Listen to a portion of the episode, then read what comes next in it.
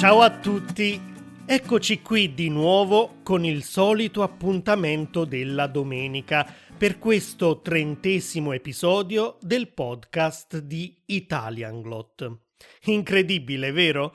Già siamo insieme da tanti mesi e siamo arrivati addirittura all'episodio numero 30. Come forse avete letto sul mio sito italianglot.com, forse soprattutto chi mi supporta su Patreon, che magari ha consultato la pagina membership, il mio obiettivo è quello di creare da due fino a un massimo di quattro episodi al mese. Ecco, finora sono riuscito a registrare un episodio a settimana e forse mi ha anche aiutato il fatto che con il lockdown e questa situazione un po' particolare che stiamo vivendo, ho più tempo da dedicare al lavoro che porto avanti per voi. E credetemi ne ho davvero tanto perché come avete notato ogni settimana produco video, podcast, lezioni per i miei corsi, esercizi e tanto altro ancora. A volte è davvero una corsa contro il tempo, però finché ci riuscirò vi prometto di darvi quattro episodi al mese. Se poi vi piace il materiale che produco, se lo trovate utile, se notate che fate progressi con il vostro italiano, datemi una mano diventando appunto membri su Patreon. Con una cifra davvero piccola mi darete un enorme aiuto per continuare a svolgere questo lavoro che ha comunque dei costi di produzione e non solo, quanti più sarete a supportarmi, tanto migliore sarà il servizio che vi potrò offrire e tanti più progetti potrò realizzare per voi, perché ovviamente avrei molte più risorse a disposizione. Ma veniamo all'episodio di oggi. Sempre per soddisfare una vostra richiesta, perché tempo fa mi avevate chiesto di registrare degli episodi con delle favole, qualche mese fa vi ho raccontato la favola di Cappuccetto Rosso. In quell'episodio mi sono anche voluto divertire un po' perché, oltre alla versione originale, vi ho anche raccontato una mia versione personale della favola, in cui Cappuccetto Rosso e la sua famiglia hanno delle caratteristiche tipicamente italiane. Se non l'avete ancora ascoltato, si tratta dell'episodio numero 17, Cappuccetto Rosso all'italiana. Oggi invece vi racconterò la favola di Cenerentola e in particolare la versione del 1697 di Charles Perrault. Dovete sapere infatti che esistono addirittura più di 300 versioni di questa favola in tutto il mondo e che risalgono a differenti epoche storiche. Ho scelto quella di Perrault perché si avvicina di più al film animato della Disney, che un po' tutti conosciamo. Ma ascoltate questo episodio fino alla fine perché vi svelerò dei particolari molto sconvolgenti e anche un po' macabri delle altre versioni della favola. C'era una volta una vedova che aveva due figlie brutte e antipatiche che litigavano anche spesso tra loro. Un giorno la vedova aveva conosciuto un ricco gentiluomo, anche lui vedovo, che aveva una figlia bella e dolce. Quando i due si sposarono, cominciarono i problemi della ragazza, perché le due sorellastre invidiose della sua bellezza le facevano tantissimi dispetti e ridevano di lei. Anche la matrigna era crudele nei suoi confronti e le affidava spesso i lavori di casa più pesanti. La ragazza doveva spolverare, fare il bucato, lavare i pavimenti, cucinare e fare da serva a lei e alle sue figlie.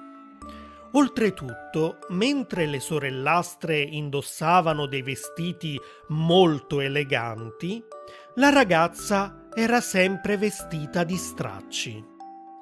Nonostante tutto, la fanciulla era sempre allegra e gentile e ogni sera si riposava davanti al camino dove restava in compagnia di alcuni topolini che erano ormai diventati suoi amici.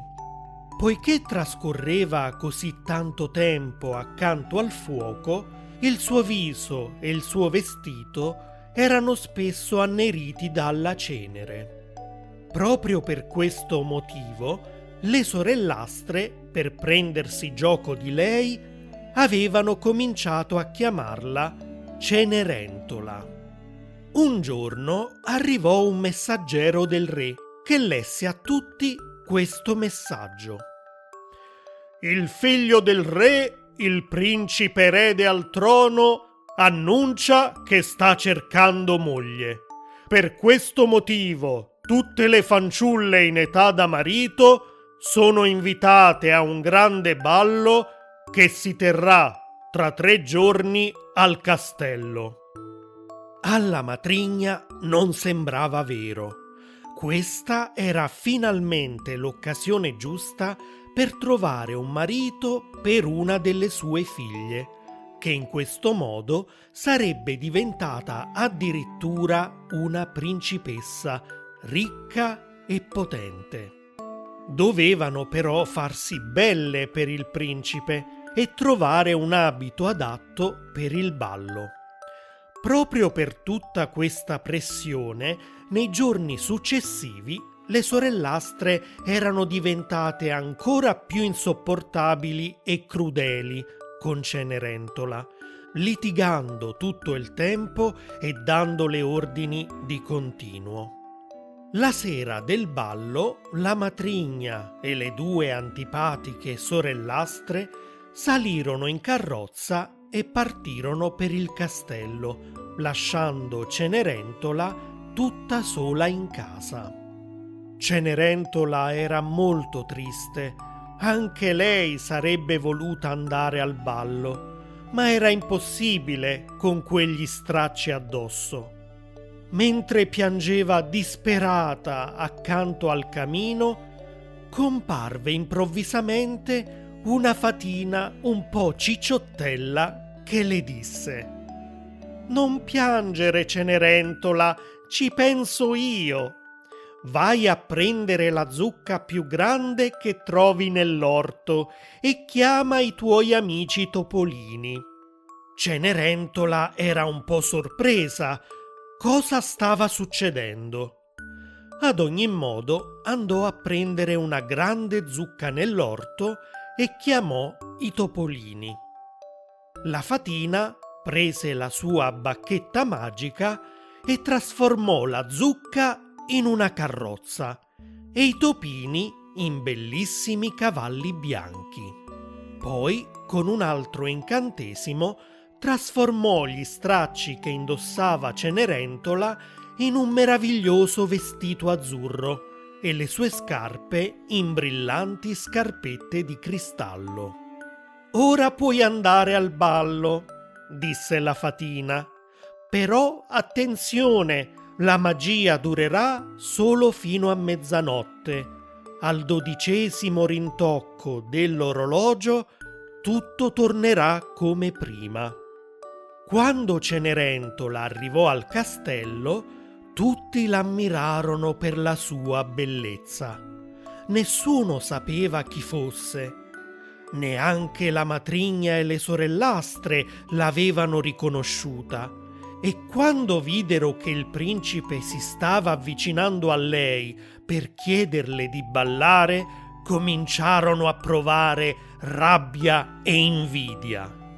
Il principe e Cenerentola ballarono tutta la notte, ma quando l'orologio suonò il primo rintocco di mezzanotte, Cenerentola ricordò le parole della fatina e cominciò a fuggire verso l'uscita. Sulle scale del palazzo inciampò e perse una delle sue scarpette di cristallo. Ma non c'era tempo per fermarsi a raccoglierla.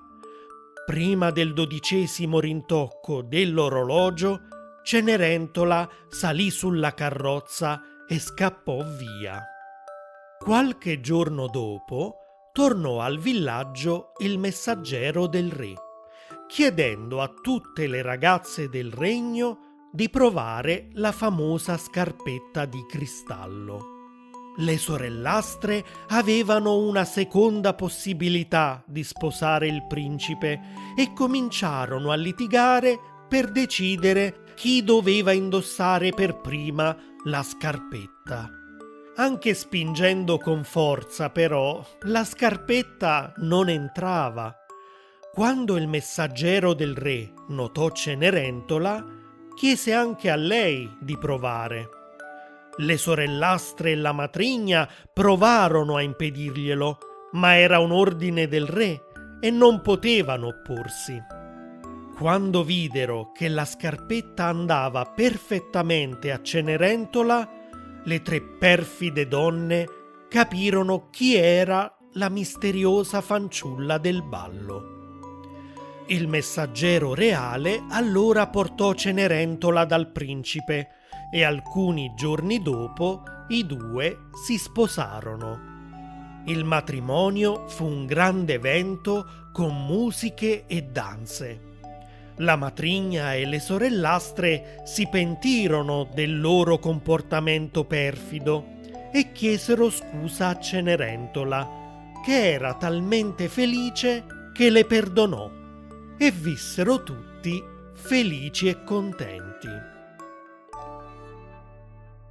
Non so voi, ma io non avrei mai perdonato le sorellastre e la matrigna. E in effetti è proprio quello che succede in un'altra versione della favola, quella dei fratelli Grimm del 1822. Quando le sorellastre arrivano al matrimonio di Cenerentola per chiederle scusa, una colomba, amica di Cenerentola, scende dal cielo e cava loro gli occhi.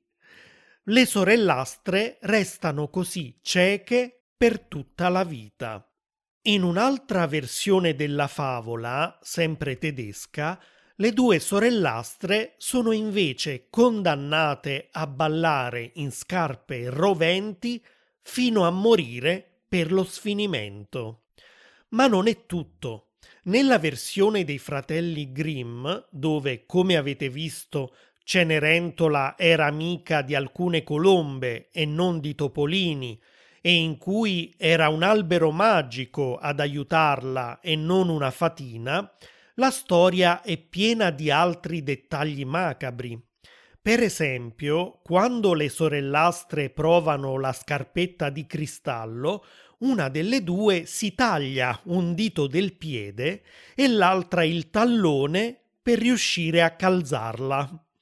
Quando il sangue comincia a fuoriuscire dalla scarpetta, il messaggero del re si accorge dell'inganno. Nella versione dello scrittore napoletano Giambattista Basile del 1634, Cenerentola è invece addirittura un'assassina. Sì, perché la matrigna la costringe ad ammazzare la seconda moglie del padre.